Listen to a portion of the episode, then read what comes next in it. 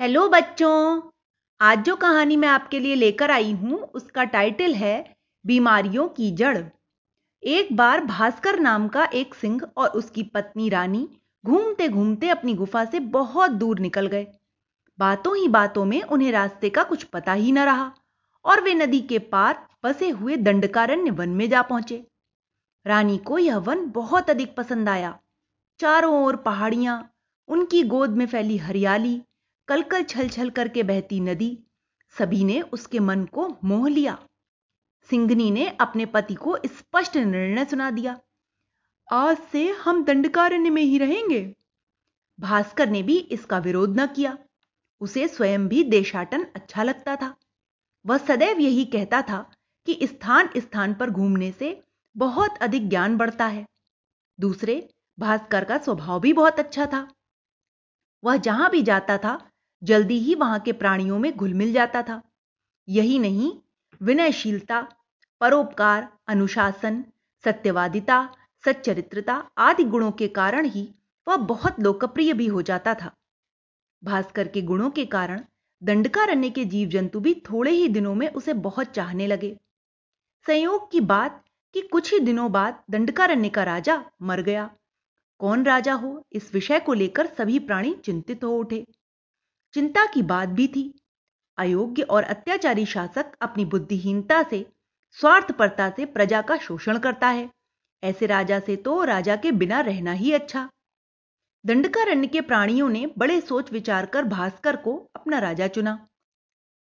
पर विजेंद्र नाम के एक सिंह को यह अच्छा न लगा। वह मनी मन सोच रहा था कि उसे ही राजा चुना जाएगा। वह अपना विरोध प्रकट करते हुए बोला एक अपरिचित पर अपना विश्वास कैसे कर सकते हैं हम? शुरू में तो सभी अच्छे दिखते हैं, पर बाद में ही उनके दोष दिखाई देते हैं। राजा चुनना चाहिए उसे जो प्रारंभ से हमारे बीच रह रहा हो, जिसे हम शुरू से ही अच्छी तरह जानते हो। पर विजेंद्र की इस बात का किसी ने कोई समर्थन न किया। चेता लोमड़ी बोली, भास्कर दादा, अब हमारे लिए अपरिचित भी कहाँ हैं? उन्हें हमारे साथ रहते रहते पूरे आठ महीने बीत चुके हैं। किसी व्यक्ति को जानने के लिए इतना समय क्या कम होता है? राजा भालू बोला कौन कैसा है? इसकी परख बुद्धिमान थोड़े ही समय में कर लिया करते हैं। कोई भी अपने स्वभाव को बहुत दिनों तक छिपा नहीं सकता। कृत्रिमता और आडंबर कुछ ही समय दूसरों को धोखा में डालते हैं। पद्मा हथनी बोली योग्यता और गुणों के आधार पर राजा को चुनाव होना चाहिए न कि अपने पराय की संकुचित मनोवृत्ति के आधार पर। भास्कर आखिर सर्वसम्मति से दंडकारण्य का राजा चुन लिया गया। विजेंद्र अपना सा मुँह लेकर रह गया। उसने बड़े अपमान का अनुभव किया और मनी मन प्रतिज्ञा की कि भास्कर से इसका बदला लेकर रहेगा। अब विजेंद्र भास्कर से बदला लेने का कोई मौका ढूंढता रहता। वह हर जगह उसकी बुराई करता, जानवरों को भड़काता। भास्कर को पदच्युत करने के लिए विजेंद्र ने अनेक षड्यंत्र रचे। वह बस इसी बात को लेकर सोचता, घुलता और कुड़ता रहता कि किसी भी प्रकार भास्कर को अपमानित करे। इसके लिए वह नई नई योजनाएँ बनाता, जंगल के प्राणियों को अपनी ओर मिलाने की कोशिश करता, दूसरों के बहकावे में आकर गलत को भी सही कहने वालों की कहीं भी कमी नहीं होती। विजेंद्र ने भी जंगल के कुछ मूर्ख प्राणियों को अपनी ओर मिला लिया। वे सभी मिलकर भास्कर के विरुद्ध षड्यंत्र रचते। इधर भास्कर ने अपने गुणों से प्रजा का मन जीत लिया था। दुर्जन ऊँचा पद पाकर अहंकार से भर उठते हैं। अपनी शक्ति का प्रयोग दूसरों को पीड़ित करने में करते हैं। परंतु इसके विपरीत महान व्यक्ति ऊँचा पद पाकर और अधिक विनम्र बन जाते हैं तथा अपनी शक्ति का उपयोग दूसरों की सहायता और उपकार में करते हैं। कहा भी गया है नमंति फलिनो वृक्षाह नमंति गुणिनो जनाह शुष्क काष्ठस्य मूर्खश्च न नमंती कदाचन। फलदार वृक्ष अपने फलों के भार से झुक जाते हैं और इसी प्रकार गुणी व्यक्ति भी सदा नम्र तथा दूसरों की सहायता करने में तत्पर रहते हैं। इसके विपरीत एक सूखा वृक्ष तथा मूर्ख व्यक्ति झुकना नहीं जानते, अर्थात दूसरों के प्रति सहायक और विनम्र नहीं होते। भास्कर भी ऊँचा पद पाकर अधिक विनम्र और परोपकारी बन गया था। प्रजा को भलाई सोचने और करने में वह हर समय अपने आप को जुटाए रखता था। अपने पद और अधिकार का प्रयोग उसने कभी भी व्यक्तिगत स्वार्थ के लिए नहीं किया था। ऐसा शासक बड़े सौभाग्य से मिलता है। फिर भला प्रजा उसे प्यार क्यों न करती? देर या सबेर, एक न एक दिन तो सच्चाई आखिर सामने आनी ही थी। विजेंद्र के षड्यंत्रों का जल्दी ही भंडाफोड़ हो गया। उसकी करतूतों को जानकर जानवर बड़े क्रुद्ध हुए। और उसे मारने के लिए उस पर टूट पड़े। भास्कर ने बीच बचाव करके बड़ी मुश्किल से उसे बचाया। अन्यथा उस दिन तो विजेंद्र के प्राण ही निकल गए होते। विजेंद्र की चापलूसी करने वाले, हर समय उसके आगे पीछे हिलने डुलने वाले, उसे भड़काने वाले साथियों का पता तक न था। जिनका कोई सिद्धांत नहीं होता, आदर्श नहीं होता, ऐसे चापलूस तभी तक आगे पीछे घूमते हैं, जब तक उनका अहम और स्वार्थ पूरा होता है। वे व्यक्ति को नहीं, पद को प्यार करते हैं। व्यक्ति के अधिकार हीन होते ही वे ऐसे मुँह फिरा लेते हैं, जैसे वे उसे जानते ही ना हो। भास्कर बहुत तेरा नाना करता रह गया। पर जंगल के सभी जानवरों ने सर्वसम्मति से विजेंद्र के देश निकाले का प्रस्ताव पारित कर दिया। लाचार होकर विजेंद्र को एक दिन अपनी पत्नी के साथ दंडकारण्य से निकलना ही पड़ा। विजेंद्र ने पास के ही एक जीवन में शरण ली।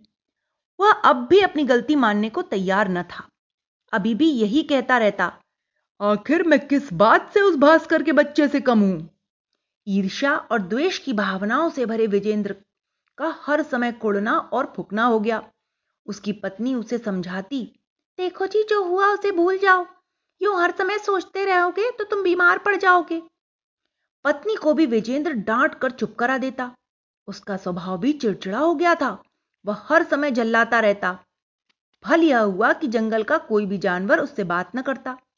चिड़चिड़े और बात बात में झल्लाने वाले, दूसरों से ठीक से बात न करने वाले के पास आखिर बैठता ही कौन है? तन की भावनाएँ शरीर पर बड़ा गहरा प्रभाव डालती हैं। मन के विकार बड़े घातक होते हैं तथा अनेक शारीरिक बीमारियाँ उत्पन्न कर देते हैं। ईर्ष्या, द्वेष, छलकपट, मोह, काम, क्रोध आदि विनाश करने वाले घातक रोग हैं। तन के रोगों को तो देखा जा सकता है, पर ये ऐसे भयंकर होते हैं कि अंदर ही अंदर छिपकर जड़ जमा कर बैठ जाते हैं और धीरे धीरे सर्वनाश कर डालते हैं। मन के रोगों के जाल में विजेंद्र भी कुछ ऐसा उलझ गया कि धीरे धीरे शैया से लग गया। उसके लिए उठना बैठना भी दूबर हो गया।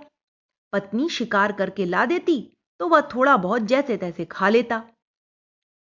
विजेंद्र की ऐसी गंभीर स्थिति को देखकर उसकी पत्नी का मन पीड़ा से कराह उठा।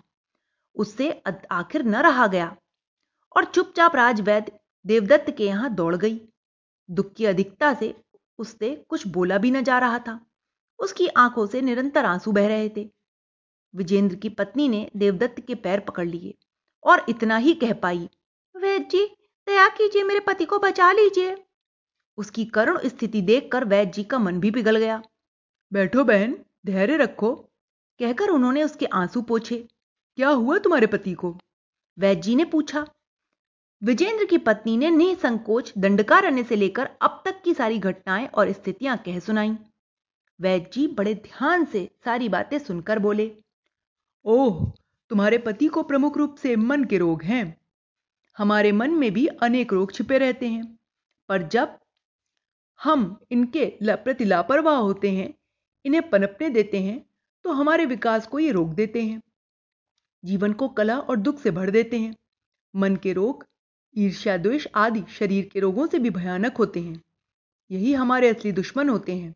मन के ये रोग अनेक प्रकार के शारीरिक रोगों को जन्म देते हैं। ये शरीर को बीमारियों का घर बना डालते हैं, इसलिए बुद्धिमान इनसे सदैव बचते हैं। कुछ देर फिर रुककर कुछ सोचते हुए देवदत्त बोले, बहन तुम मेरे पास देर करके आई हो, फिर भी तुम्हारे साथ चलता हूँ, शायद कुछ हो सके। वैद्य देवदत्त ने विजेंद्र की पूरी तरह जाँच की। ईर्ष्या, द्वेष, कुड़न आदि मानसिक बीमारियों से उसका शरीर पूरी तरह से घुल चुका था। वह हड्डियों का ढांचा मात्र रह गया था।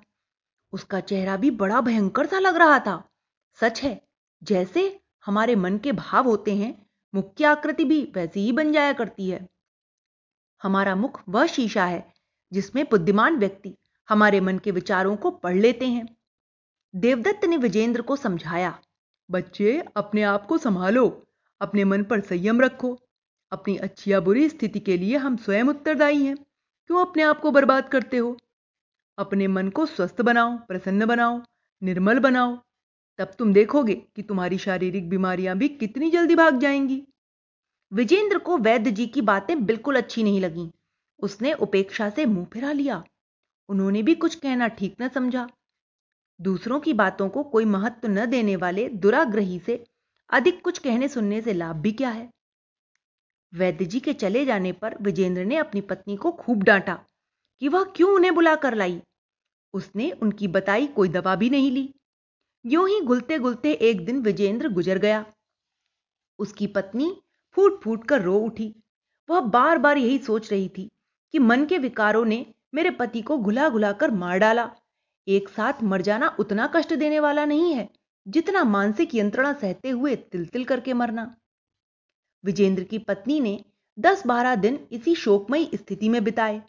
फिर उसने मन ही मन कुछ विचार किया और एक नए संकल्प के साथ अपनी गुफा से निकल पड़ी।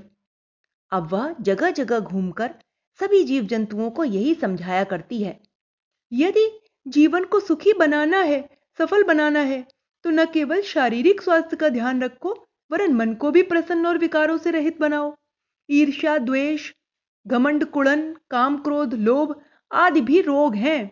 ये मन के रोग शरीर के रोगों से अधिक भयानक हैं।